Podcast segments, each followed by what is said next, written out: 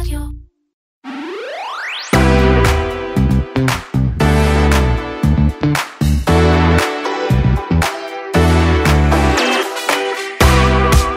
רק שלושה אחוז מעובדי ההייטק בישראל הם חרדים. נדבר עם מני מעטוף, אה, מייסד קהילת דידוס לחרדים בהייטק ומגיש פודקאסט בנושא, ונשאל אותו מה אפשר לעשות בשביל להעלות את המספר הזה בהייטק. וגם מה הקשר בין גמרא לקוד ולמה זה הופך את החרדים למתכנתים טובים במיוחד. אתם מאזינים לקוקיז, פודקאסט ההייטק והטכנולוגיה של כלכליסט. אני עומר כביר. אני שירלי זינגר, מתחילים.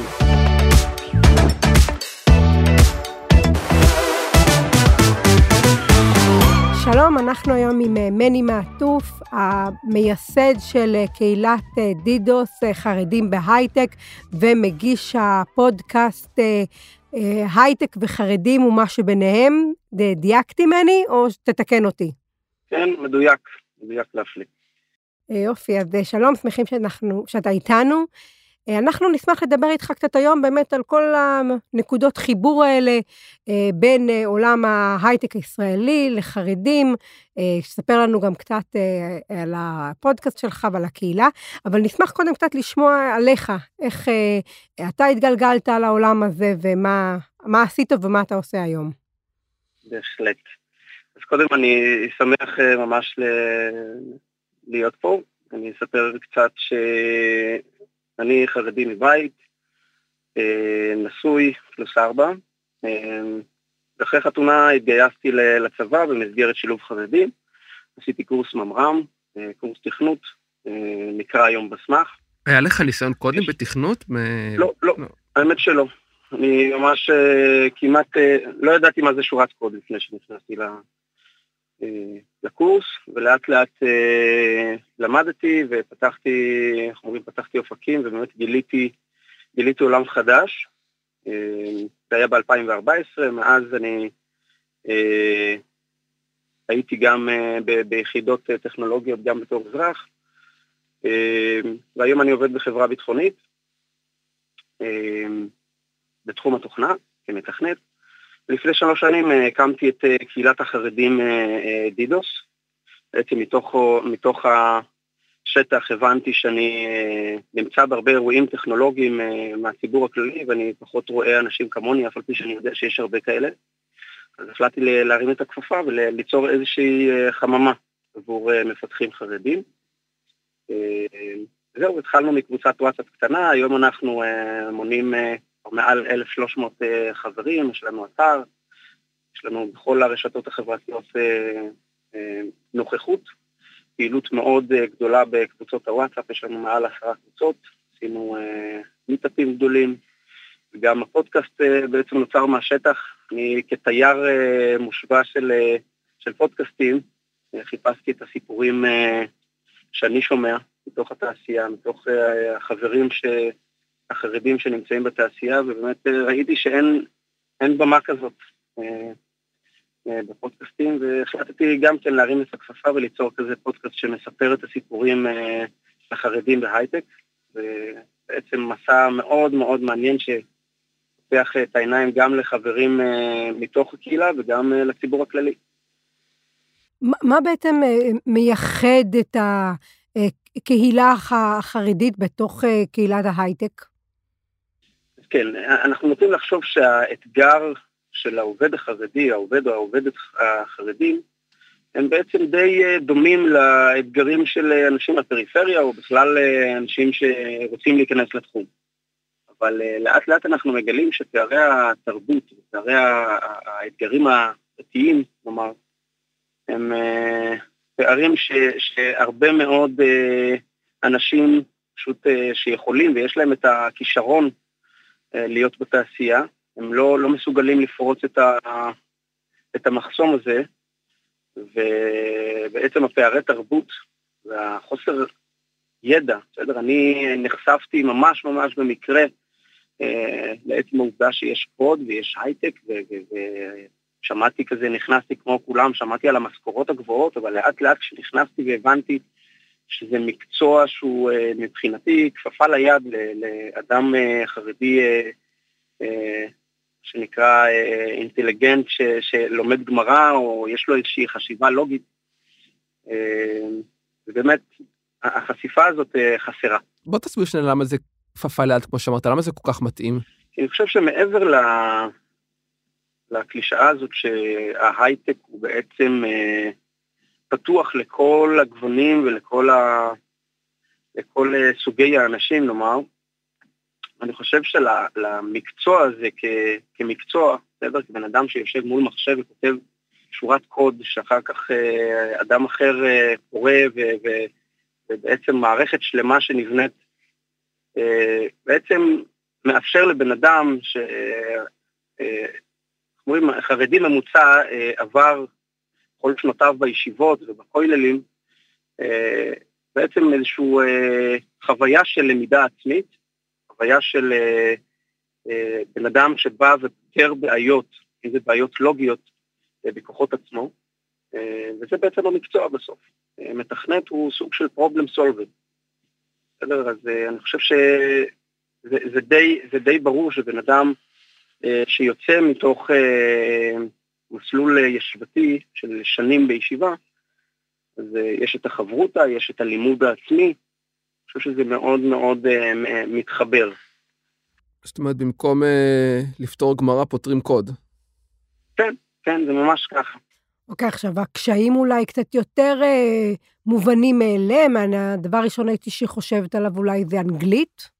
ו... כן, לגמרי. לגמרי. האנגלית הוא בעצם, היא בעצם המחסום העיקרי לאנשים פה בארץ לפחות, שאנשים שיש להם אנגלית מבית, אז בכלל כאילו הם, הם, הם שולטים ומתחברים ומשתלבים הרבה יותר מהר.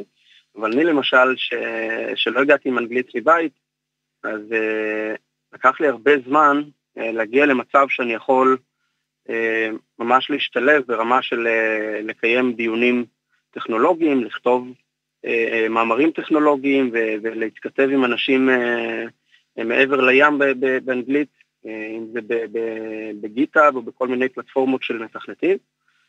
אז באמת לקח לי הרבה זמן, הרבה זמן, ואני מאמין שאם היה לי דרך יותר קצרה לעשות את זה, באמת הייתה חוסכת לי המון המון זמן ומשאבים מיותרים, נאמר. אז אתם מציעים אה, כלים ל... מעבר לאנגלית, אני חושב שזה גם אה, פערים, פערים תרבותיים שמקשים גם כן על ההשתלבות אה, החברתית, התרבותית של החברות. זה גם כן לא פשוט. הפערים התרבותיים באמת כאלה משמעותיים, כי חברות הייטק היום, אתה יודע, עובדים עם אנשים מכל העולם, אז עובדים עם אנשים מסין ומאוד... דווקא בגלל, נכון, דווקא בגלל שהחברות עובדות עם, עם אנשים מכל העולם, אז דווקא הפרט פה והדרישות אה, האישיות של כל אחד, אה, הם קצת קשה. אני אתן לכם דוגמה אפילו שחרדי ממוצע לא אוכל אה, את ההכשרים ש... שרובנו מכירים מהציבור הכללי, וכל אחד יש את ההכשר שהוא אוכל ואת ההכשר שהוא לא אוכל, ומאוד קשה כחברה וכמנהלת HR שאמורה לספק את כל הצרכים של העובדים, מאוד קשה לרדת לפרטים האלה, ואפילו, אה, איך אומרים, יוצר איזשהו אה, אה, פערים גם מול העובד, ואיך העובד מרגיש בחברה וכולי. עובדים אפילו מעדיפים להסתדר בעצמם מאשר שהחברה תדאג להם לאוכל כשר ודברים כאלה. זה בהחלט פערים לא פשוטים, ואומרים דווקא אנחנו כקהילה מסייעים אחד לשני מהמקום הזה, איך אומרים, נהיה הרבה יותר קל. הזכרת קודם גם חרדיות בהייטק, זה אולי משהו שפחות אה, מובן מאליו, לפחות אה, עבורי, והפתיע אותי קצת. אה, זה נפוץ? יש הרבה חרדיות שמשולבות בהייטק? אז, אז בואו אני אגלה לכם שדווקא חרדיות נמצאות הרבה לפני, לפני שהגברים החרדים נכנסו להייטק. מעצם העובדה שבעצם הגבר החרדי לוקח לו זמן, אם בכלל, לצאת לשוק העבודה, עובר, אה, עובר אה, הרבה, ב, אה, לומד בכולל וכולי, והאישה החרדית בעצם כבר בשלב הסמינר, בשלב הלימודים, הם לומדים כן מקצועות ליבה. ולכן הכניסה ל, ל, לתעשייה בכלל ול, ולהייטק הוא הרבה יותר מוקדם, ואני חושב שכמות הנשים החרדיות היא, היא כפולה מכמות אה, הגברים החרדים. מעניין. בין, בין משולבות uh, בחברות uh, יהודיות, מסגרות יהודיות, או שגם בחברות הייטק רגילות? אז, אז יש ויש. ישנן נשים חרדיות שעובדות בסוג של חממה כזאת, שאיזשהו בית תוכנה ש, שהם עובדים כ outsourcing, ויש נשים שממש עובדות בחברות כמו פייסבוק, ווסטרן דיגיטל וכל מיני חברות גדולות, וכמובן גם שם נותנים להם את המקום המתאים להם ובסביבה המתאימה להם. זה, זה בהחלט אחד הדברים שאני חושב שהתעשייה עשתה נהדר בהיבט הזה של שילוב נשים חרדיות, אבל אני חושב שזה, הדרך עוד ארוכה להגיע למצב מושלם. מני, איזה אתגרים מיוחדים יש לנשים חרדיות ביחס לנשים חילוניות או ביחס לגברים חרדים? אז האתגרים אה, אם לגבר, אני חושב שהאתגרים הם אה, חלקה משותפים, אבל אה, אם אנחנו נבדיל בין אישה חרדית נשואה ללא נשואה, אני חושב שהאישה החרדית הלא נשואה, האתגרים הרבה יותר גדולים. אבל באופן כללי, האתגרים הם בהקשרי צניעות, האם אני כאישה חרדית יושבת עם גברים באותו חדר, מדברת איתם, אה, אה, אה, באיזושהי צורה בדברים שהם לא קשורים לעבודה, שמירת נגיעה, ויש גם את העניין של ייחוד, אם אני נמצא בחדר סגור עם בן המין השני, אז זה גם איזושהי בעיה. אלה, אלה בעצם אתגרים משותפים, אני חושב שהאישה החרדית, אני חושב שהאתגרים הם יותר, יותר גדולים מאשר הגבר. זה, זה בגדול. אתה יכול להסביר במה האתגרים יותר גדולים? זאת אומרת, מעבר לצניעות ולאיכות וסוגיות הלכתיות החוצה, יש אתגרים שהם יותר נובעים מדברים פרקטיים, כמו למשל, ויכול להיות שאני טועה כאן, אם אני טועה אז תקן אותי מיד. להבנתי, במגזר החרדי מאוד מקובל שהגידול של הילדים והכלכלה של הבית מוטלת על כתפיה של האישה גם אם היא עובדת. שזה משהו שאתה פחות אה, רואה במגזר החילוני, שם החלוקה היא קצת יותר שווה. נכון. נכון, אז, אז זה לחלוטין, אנחנו רואים את זה בנקרא נשות אברכים, שהבעל עובד, לומד בכולל ומקבל אולי קצבה של 1,500 שקל או משהו כזה, והאישה בעצם עובדת הייטק ומרוויחה משכורת הייטק. אז לגמרי הבדל, הבדל משמעותי, ואני חושב שגם המראה, הגבר החרדי נראה הרבה יותר בולט מאשר האישה החרדית, ולכן האתגרים בעצם ל, ל, ל, לגדר את, ה, את, ה, את הדברים, את ההקשרי, בהקשרי צניעות, אה, זה הרבה יותר מורכב. אתם מכירים אה, מקרים של אה, כישלונות? של השתלבות? של מישהו שמאוד רצה ו... ולא הצליח להוציא את זה לפועל? בוודאי, אני חושב ש... שאנחנו חווים יותר כישלונות מהצלחות. אה, כי עצם העובדה שאנחנו אולי אה, שלוש אחוז מכלל התעשייה אה, בהייטק הם עובדים חרדים, זה בכלל נובע מכישלון חרוץ שלנו כתעשייה לשלב אנשים שיש להם את הראש החריף, את, ה, את היכולת, את הכישרונות, אבל הם לא, לא, לא יכולים לעשות את הצעד הזה ול... ול, ולשלם במחיר של לצאת, אה, לצאת מה, מהקהילה החרדית ולעבוד בציבור הכללי, אה, עם הציבור הכללי. זה בעצם הכישלון הכללי, ואני מכיר הרבה אנשים שעבדו בחברות גדולות אה, כמתכנתים בכירים והחליטו לצאת כי הם, הם מרגישים שהם לא מסוגלים להמשיך לנהל אורח חיים חרדי בצורה כזאת, ולכן הם החליטו לעבור להיות פרילנסרים או לעבוד uh, כעצמאים בדרך כזו או אחרת. Uh, יש הרבה מקרים כאלה, כן. מני, אה, אני רוצה קצת לדבר על הקהילות שלכם. מעבר לתת מקום לחרדים בהייטק לדבר אחד עם השני ולהכיר אחד עם השני, מה עוד בעצם אתם נושאים שם? איזה עוד כלים או פתרונות אתם נותנים, או סיוע אתם נותנים לחברים בקהילות שלכם? אז זהו. קודם כל, אני חושב שהמטרה הכללית שלי כשהקמתי את הקהילה, זה בעצם החשיפה הזאת. בסדר? לתת לעובד החרדי את ההרגשה שהוא לא לבד, שיש עוד אה, הרבה כמוהו מתמודדים עם, אה, עם, עם אותם אתגרים, אם זה אתגרים מקצועיים, אתגרים תרבותיים, החשיפה הזאת של, שיש עוד אנשים כאלה ולתמוך אחד בשני. ומעבר לזה, המטרה שלנו זה בעצם להציב את העובדים החרדים במקום מקצועי הרבה יותר גדול ממה שהם היום. היום לכאורה יש איזשהו מין תחושה שהעובדים החרדים אומרים גם סוג של לואו-קוסט כזה, כמו מפתחים הודים וכדומה. אז המטרה שלנו להגיע ולשים את העובד החרדי ממש במרכז ול, ולהיות לא רק כמשתלבים, אלא כממש מובילים, לראות עוד חרדים שהם מובילים חברות ונמצאים, מאיישים משרות בכירות בתעשייה. זה לגמרי המטרה שלנו בקהילה, ולבנות כאלה מודלים לחיקוי. אנחנו מחכים לאקזיט החרדי הראשון, אתה אומר. אני חושב שכבר, אנחנו כבר קיימים, כבר יש אקזיט חרדי, אני חושב שאם אתם מכירים, יש ארגון ותיק בשם קמא-טק. כן, בהחלט מכירים. הקים אקסלרטור, חברת אלמנטור, שהיום היא חד קרן, בעצם קמה בעזרת האקסלרטור של קמא-טק.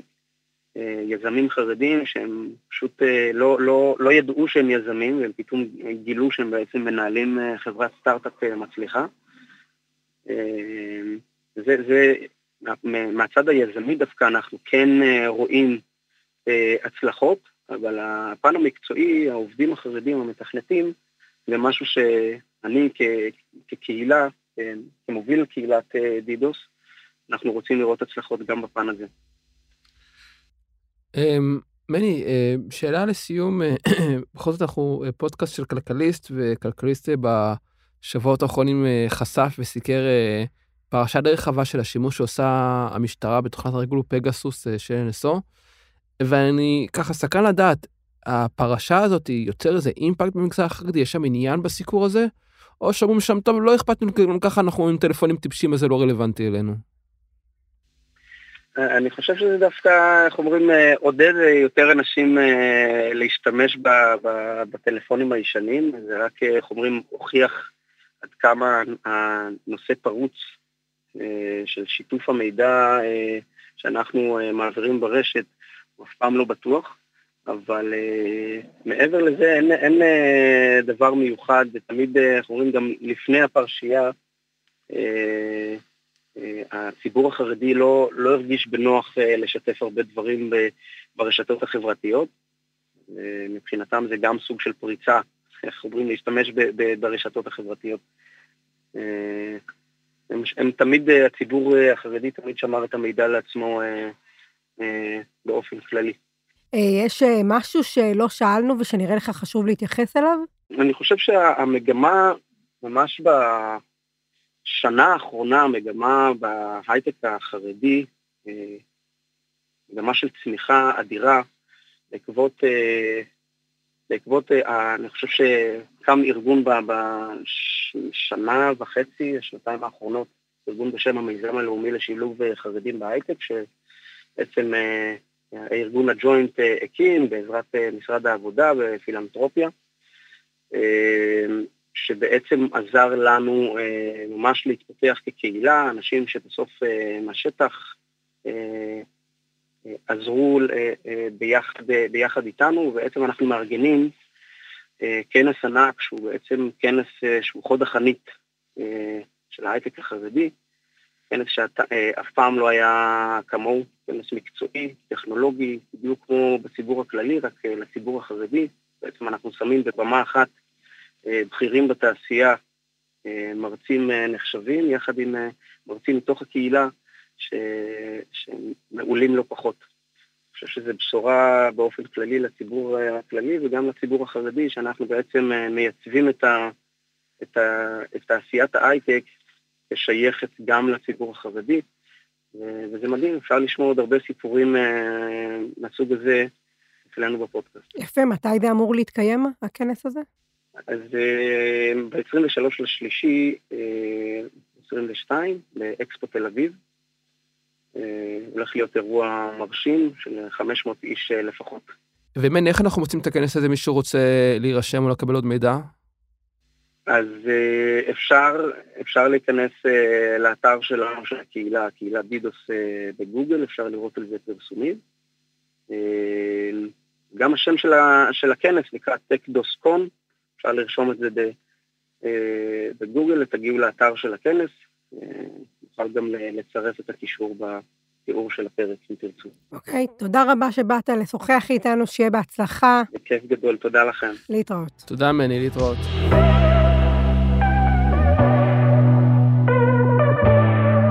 ומהקוקיז לקוקיות, עומר, מה ההמלצה שלך להשבוע? אה, ההמלצה שלי זה לקחת את הילדים שלכם ולשים אותם, אה, לראות, לשים אותם איתכם מול הטלוויזיה לאיזה סרטי 80's טובים. בשעות האחרונים, אני ויונתן, שהוא כבר בן 6, אנחנו ראינו בחזרה לעתיד, ראינו גוניז, ראינו מותק הילדים התקבצו רק בסוף השבוע האחרון.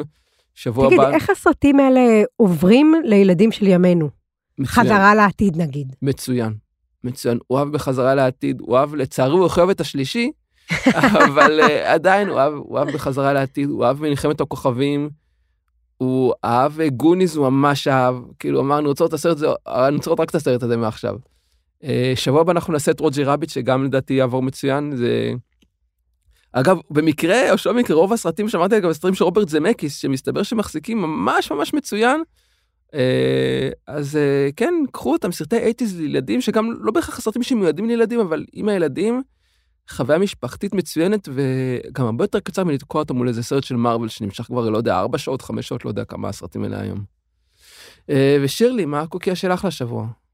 אז אני מצאתי לעצמי עיתוי אה, מעניין, בוא נגיד את זה ככה, להגיע לספר שמחכה אצלי על המדף כבר כמה זמן, אה, וזה הספר שנורית גרץ כתבה על אה, עמוס עוז, זה נקרא מה שעבד בזמן. היא קוראת לזה ביוגרפיה לידידות, כי זאת באמת לא בדיוק ביוגרפיה של עמוס עוז, והייתי מרחיקה לכת להגיד שזאת בכלל אולי ביוגרפיה על נורית גרץ עצמה, או על שניהם, ובאמת על הקשר ארוך השנים אה, שהיה אה, ביניהם. אני, אה, גילוי נאות עדיין באמצע של הספר, אבל כבר אני, אני מאוד מתחברת שם לנורית עצמה כ, ככותבת, כיוצרת, כאישה, כמי שמלווה יוצרים מכל מיני כיוונים במשך הרבה מאוד שנים. זה ספר מרתק וגם מרגש, אז זה מומלץ. עמוס עוז קצת המלצה בעייתית בימים אז, האלה, לא? אז, אז ככה התחלתי להגיד, שמצאתי לעצמי עיתוי אה, מעניין אה, לבוא, אני חושבת שאולי באמת הפרשה הזאת גם קצת אה, גרמה לי אולי אה, קצת חוסר רצון לקרוא ו- ולהתעסק ב- ב- בכל הפרשה הזאת, שאני לא יודעת עד להגיד אה, בדיוק מה אני חושבת ומרגישה בנוגע להאשמות אה, של אה, ביתו כלפיו ולסכסוך המשפחתי המאוד מאוד אה, לא נעים הזה. אה, אבל אה, בסופו של דבר, אני אומרת, הספר הזה הוא, הוא בוודאי שהוא עוסק בעמוס עוז, ובוודאי שהוא עוסק בו גם בצורה מאוד אוהדת, אבל הוא, הוא לא רק עליו. וזה זווית אחרת לקרוא גם על ה... יש שם גם רמזים לדברים האלה. אה, אם אני זוכרת נכון, גם בזמנו הייתה איזה פרשה שהספר נאסף ונערך בו איזשהו שינוי שכנראה קשור בפרשה, לא יודעת בדיוק, אבל נורית גרץ כותבת אה, מאוד אה, מיוחד, ובסגנון שאולי אפילו היא המציאה, וזה מעניין מאוד. אלה הקוקיות והקוקיס שלנו להשבוע, אני עומר כביר. אני שירלי זינגר. תודה לאופיר גל מסוף הסאונד סטודיוס, ואם אהבתם, חפשו אותנו באפל פודקאסט, גוגל פודקאסט או ספוטיפיי, וירשמו אלינו להתראות בשבוע הבא.